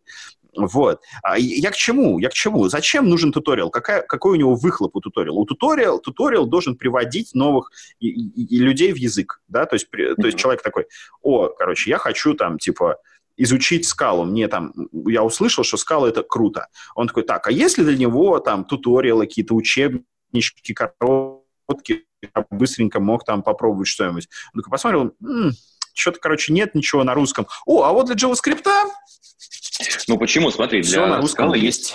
И у нас еще один JavaScript вместо скаловода. Нет, ну кто ну, смотри, пойдет на читать русском... книгу? Кто пойдет покупать? Это тоже инвестиция. Ему сначала нужно пойти и как бы, как бы вкатиться в тему, чтобы он как бы начал влюбляться в язык, поэтому, естественно, у него должна быть а, как бы туториал на русском. Это очень круто, то, что а, вот Дима, да, а, занялся этим. Ну, у Это, нас ну... есть э, туториал от Твиттера на русском. Э, там такой, там такой русский, что лучше вообще не... Что, ну, то есть там русский человек сломает себе мозг, мне кажется. Ну, то есть там так, такая, такая транс, полная транслитерация. Вот. Ну, то есть там плохой русский. Насколько я помню, я его читал давным-давно. Слушай, я сейчас зашел, они, походу, обновили у себя документацию. И, ну, выглядит язык тут более-менее адекватно. Я думаю, что да. можно добавить в шоу-ноты какие-нибудь, и если кому ну, будет круто. Да. Круто. Давайте пройдемся по новостям немного. Я вот, мы уже а просто есть, разговариваем. Есть, может быть, у Никиты темы? О, может быть, у меня есть темы, но я что-то давно уже не, не смотрел в что есть свежего нового, все в основном из Scala Times, а там темы, по-моему, уже все разобраны. Тогда давайте я вброшу, потому что у нас не может быть выпуска без Королева. И, Подожди, а... опять час прошел, и ты только час упомянул Королев. Ну как Значит, э, У тебя Королев... стикер на мониторе висит. Скалолаз Королев. Не забудь. И там такие звезды, знаешь, как на сбитых самолетах. 52 звезды. Э, да, значит, короче, вышел, ну, к тому времени, когда выпуск выйдет э, на сайте э, в iTunes, э, соответственно, э, выйдет Королев 0.10, вот, в которой будет супер фича, а именно стриминг файлов. То есть можно... Сейчас, короче, как делается? Сейчас, если нужно какой-то файл зааплодить с помощью Королева, там нужно это делать, ну, как бы Королев это делает через форму, то есть там есть, вешается э, элемент ID на форму, и, короче, через Access, э, значит, можно взять эту форму целиком, ну, в виде там ключ значения. Ну и понятно, там можно сразу зафигачить и строковые значения, и там несколько файлов, и все понятно. Но чтобы форму разобрать, чтобы разобрать мультипарт форм дата, вот, нужно ну, загрузить форму целиком в память и походить по ней, э, соответственно, парсером, вот, и разобрать, а, соответственно, вот эти куски, парты порезать эту форм-дату и потом уже отдать. Ну, естественно, если мы хотим, например, загружать какие-то большие файлы, там, например, гигабайт, вот, то, ну, очень не круто э, класть этот гигабайт в память, вот, особенно если пользователей много, вот. А, никакой памяти, естественно, не хватит. Поэтому в 0.10 Королев добавляется стриминг файлов. Можно на любой input сказать, дай-ка мне файлик. Он этот файл отдаст в виде стрима. Вот. И, собственно говоря, да, можно грузить сколько угодно файлов за раз из одного инпута. Затронув Королев, ты меня я вспомнил как раз еще о больной теме. А когда он у тебя станет 1.0? Вот когда библиотека должна становиться стабильной? У нас как-то принято, что все наши библиотеки, ну почти все, которые мы используем, они в 1.0 практически не выходят, они умирают до этого. Да. Ну, как бы тут такое дело, да, Королев болеет той же болезнью, что и большинство библиотек, которые никогда не выходят э, в 1.0, вот, то есть API меняется, вот такие вот изменения, как вот сейчас вот 0.10, они, конечно, ну вот с одной стороны, вот есть изменения в API, которые казалось бы, ничего не затрагивает, но просто что-то добавляет. Да, это могло быть обычной минорной версией. Но с другой стороны, в этой же версии, например, из, э, э, ну, короче, там есть такая async, async type класс, который который, э, э, это внутренний, внутренний type-класс, которым пользуется Королев, чтобы работать с разными э, тасками, да, с фьючей, с таском, вот, может быть, там CATS-effects прибавится вообще, то есть превращение CATS-effects в этот async. Вот. И э, у него он, ну, как бы берет f с дыркой, и, соответственно, он эту дырку берет ковариантно в 0.9, ну и во всех предыдущих версиях. Вот. Ну, или от, отказаться от этого, сделать инвариантную дырку. Вот. Потому что она там некоторым ребятам мешает, и вообще как бы зачем это ограничение? Оно, оно вообще как бы ни к силу, ни к городу. Э, я так сделал только потому, что у фьючи как бы дырка, ну, как бы параметр типа ковариантный. Вот, я просто сделал именно поэтому. Никаких там дополнительных э, идей в это дело не вкладывал. Вот так. Окей, спасибо. Слушай, а, отвечая на... Это сильно, я просто к чему? Это сильные изменения API. Библиотека Но... должна... Продолжай. Да-да-да, не, никто же тебе не запрещает сейчас выпустить первую версию, да, а вот такие изменения, ну...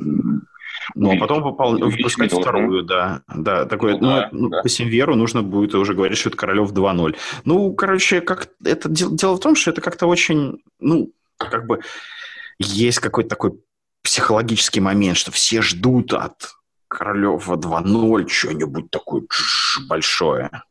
Вот. Э, ну, то есть всегда все ждут от 2.0 чего-то такого, чего не было в 1.0, какой-то переворот. Вот. Э, я не знаю.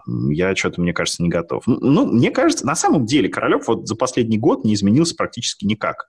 В принципе, можно будет вот выпустить 1.0 там вот как бы, я не знаю, поднимет это доверие к кому-нибудь Королеву или нет. Можно выпустить Королев 1.0, пофиксить все баги и выпустить 1.0. Тем временем, кстати, вышла еще и тезис новой версии. Это библиотека от Леши Отца, которую О, класс. Мы, кстати, пользуемся. Да, вообще отличная штука, дико производительная, дико удобная. Я Ой, недавно к нему очень. заходил как раз. Очень удобная. Я не согласен.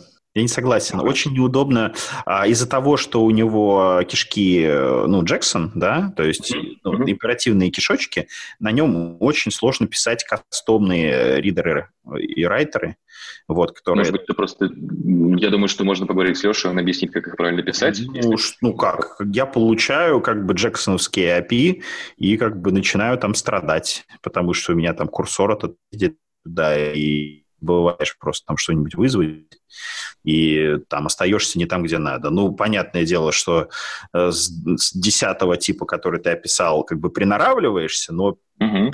предыдущие, как бы предыдущую неделю перед этим страдаешь и пытаешься... Вот, ну, особенно как бы, ну, а, а, у меня сильно бомбит, потому что я пишу код набегами, то есть я там два месяца код почти не пишу, например, там кого-нибудь нанимаю или что-нибудь там куда-нибудь езжу, а потом я, например, на месяц, месяц пишу код, потом я опять, короче, куда-нибудь уезжаю, потом, короче, возвращаюсь и пишу код. И пока я пишу код, мне как бы норм, вот, но первое время мне приходится вспоминать все вот эти вот э, вещи, которые надо просто знать и помнить, и как бы иметь в виду.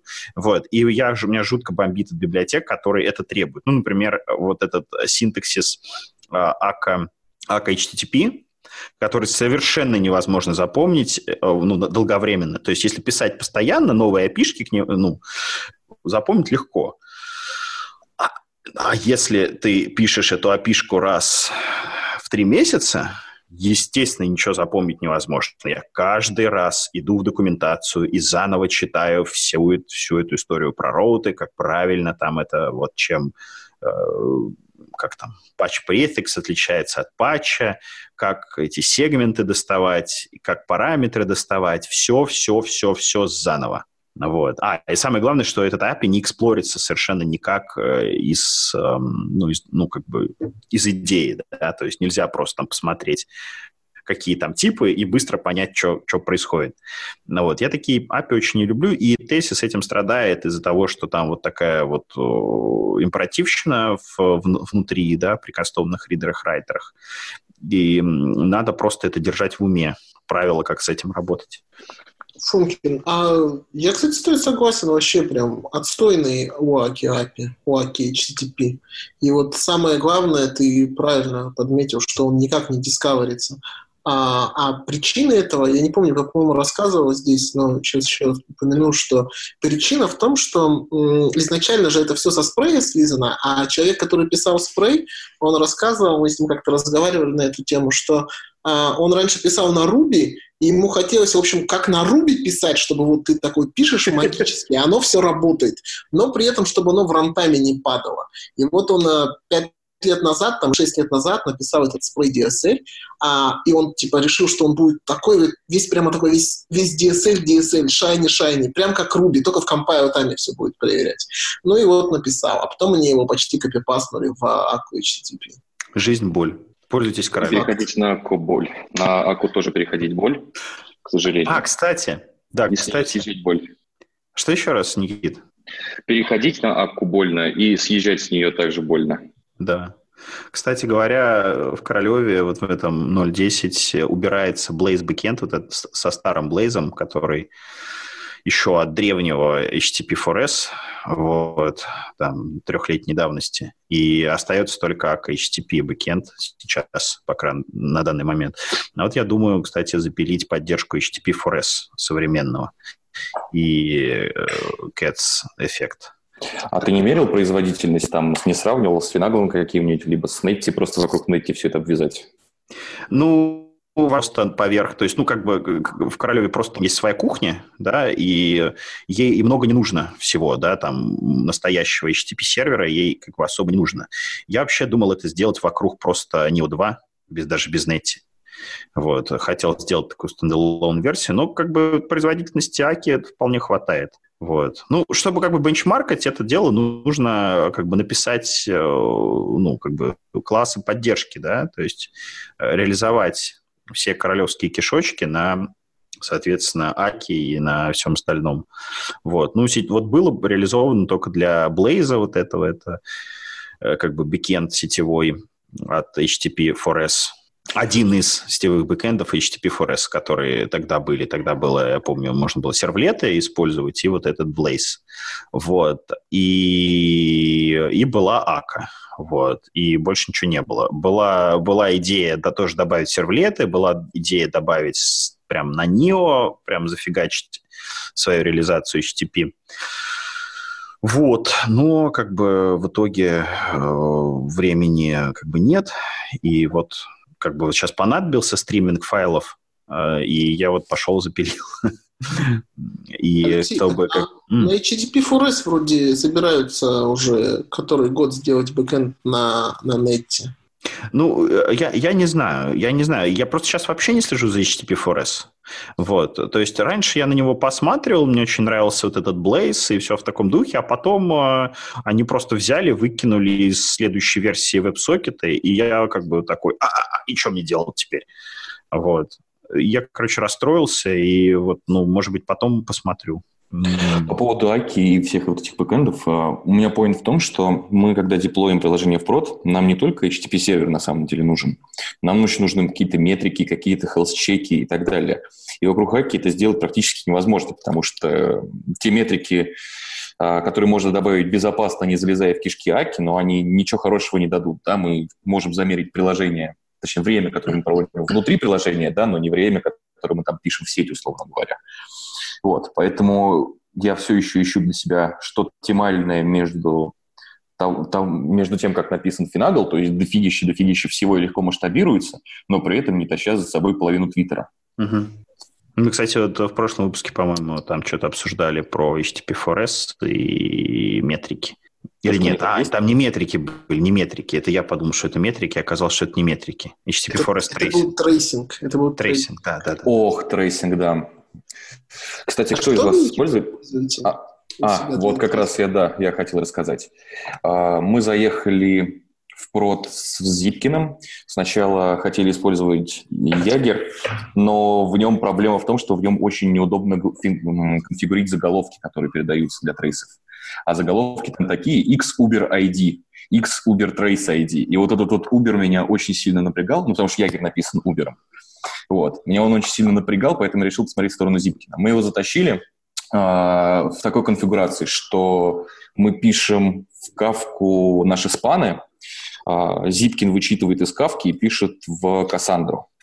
Вот. Но так как мы хотим сэмплировать э, все запросы, то есть все запросы, чтобы попадали в наш storage, у нас там получается сейчас что-то порядка 150 гигов в день, а мы просто не рассчитывали, что будет столько, поэтому мы все еще в процессе конфигурирования, потому что Кассандра, Кассандре очень больно от Зипкина. А, Зипкин пишет просто не батчами, а один, пришел один спан, и Зипкин записал а, один запрос, сделал один инсерт, и Кассандра просто пулы слишком сильно нагружается, и она периодически схлопывается. Так что с нашим трафиком получается, что мы можем лететь на пяти нодах, то есть 100 гигов в день, 5 нод желательно на Кассандре иметь, чтобы она хоть как-то разбирала, и два зипки. Вот как-то так. Но... А скажи мне, а у вас э, инструментированы только сервисы, которые вами написаны, или вы еще базы данных тоже как-то а, инструментируете? А, и базы, ну, вокруг, просто вокруг вызова GDPC у нас сейчас написано, и вокруг HTTP. То есть все, что идет через а, наш новый HTTP-клиент, который поверх Finagle написан, он весь а, инструментирован. Вот, сейчас подключен у нас в инвестициях а, вот только вот эта вот большая опишка, все остальные потихоньку подтягиваются, потому что это довольно пилотный проект у нас. Но профит очевиден, то есть отдел мониторинга у нас очень рад, потому что мы можем сразу строить и карту систем, и следить за, том, что, за тем, что у нас творится на бэкэндах, то есть если кто-то начал а, подтормаживать или, или залагал, то мы это сразу можем прямо на стриме, на стриме в кавке увидеть. Вот, то есть построить. Я правильно понимаю, что у вас пишут спаны только те системы, которые вы сами написали? То есть вы там в Postgres, допустим, или, я не знаю, в э, какие-нибудь storage системы а, Zipkin или какие-нибудь детальные логи, то есть вы с ними не снимаете, вы снимаете именно с вызывающей стороны. Да, да. Если это базы, то да. Если это сервисы, то мы снимаем с двух сторон. Ну, то есть кто постучался и в кого постучались. Понял, спасибо. Вот, да. Но тема очень интересная, и единственное, что, конечно, надо перед тем, как это в прот вводить, надо все это дело рассчитывать, потому что мы не думали, что мы, оказывается, плодим столько, столько данных, столько спамов, а спанов у нас еще было не включено сжатие на кавке, и там как-то прям совсем бешеный трафик был. А вы вот эту интеграцию с а, Zipkin и Open Tracing а, внутри ваших фреймворках, фреймворков вы ее сами делали, там интеграцию для HTTP, ну, ваших клиентов? А мы для Финагла мы смогли встроиться в его фильтры, то есть он позволяет не вокруг э, вызова сделать, а встроиться вот прям то, что запрос фактически отправлен, ответ фактически получен.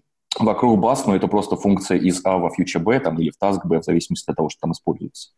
То есть, ну, это написать как бы не сильно проблема. Тебе нужен просто инстанс какой-нибудь, который умеет во flatmap, да и все, чтобы результат да, обработать. И нужно таскать этот айдишник по кругу, то есть... А у нас, он, у нас изначально все сервисы написаны так, что у нас есть некоторый там трекинг ID, который сквозной на момент выполнения запроса, и мы в любой точке знаем, что у нас там лежит, какой-то контекст пользователя, там айдишник запроса, условно говоря, либо какие-то параметры для э, аудита данных. То есть, ну, так как мы финансовая организация, нам нужно хранить данные, которые там обрабатываются пользователем, и их там дальше отправлять на долгое хранение. Поэтому как только пришел запрос, мы поняли, что это за пользователь, мы храним данные эти, и там меняются фьючи, меняются таски, мы всегда знаем, какой конкретно пользователь обрабатывается на какой конкретной таске. Понял, спасибо. Кстати, а, если вот, вот этот env монады нам как раз позволяет не танцевать с тредлокалами, которые для фичей нужны, а можно прям этот контекст хранить условно говоря, в условном клейсле из э, этого контекста в функцию, которую ты там обрабатываешь. Так что довольно удобно получается. Поверх Monix это работает очень быстро. У нас ребята вот сейчас уже это опробовали, и мы потащим дальше во все сервисы такой подход. Круто. Да, может быть, когда-нибудь Олег это все за open source, но я не, не уверен.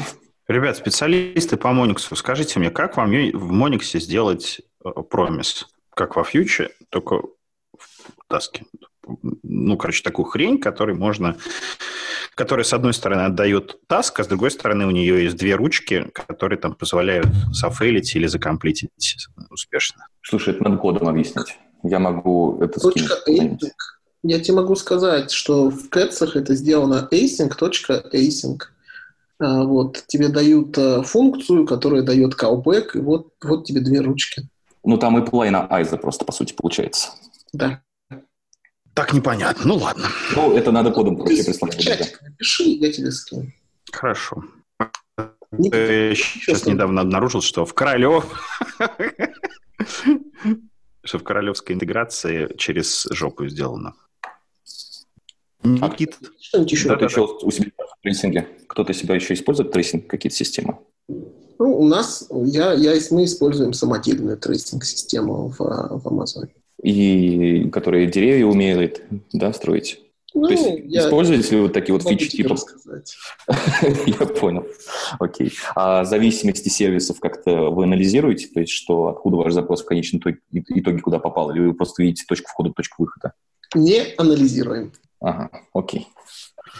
У меня раньше тоже был самописный трейсинг э, в 2015 году с макросами и э, преферансами и поэтессами. Вот. Но сейчас вообще никакого трейсинга нет, пока нет такого количества пользователей, ну и пока как бы рано, то есть пользователей практически нет, а, то есть мы еще там не нагружали проект, вот, трафло не лили, поэтому как бы рано, еще все в стадии разработки, потом будем об этом думать. Никита, у тебя есть что-нибудь еще рассказать нам, вбросить? А, вбросить. Да мне скорее то, что скорее анонсировать. А, мы в марте собираемся делать метап очередной, возможно, будет их даже два. Там будет продолжение легендарного доклада от Марины про Дотти, если все успеем организовать. Так что присоединяйтесь к нашей группе на meetup.com, приходите на наши офлайн тусовки а, смотрите наши стримы, и будет очень много контента скоро. Я думаю, что на этой позитивной ноте надо заканчивать. Мы как а, раз... кстати, есть еще одна позитивная нота, о которой да. я должен сказать, то, что да, мы давай. всегда набираем людей, так что пишите мне либо в Твиттер, либо на scalatinков.ru, и мы обязательно ответим. Отлично. Тогда это был 58-й выпуск «Скалас подкаста». С вами был Леша из Орла. Алексей из города Берлина. И Никита из славного города Петербурга. Услышимся. Всем пока. Да я уже выключил запись. А я не. А куда?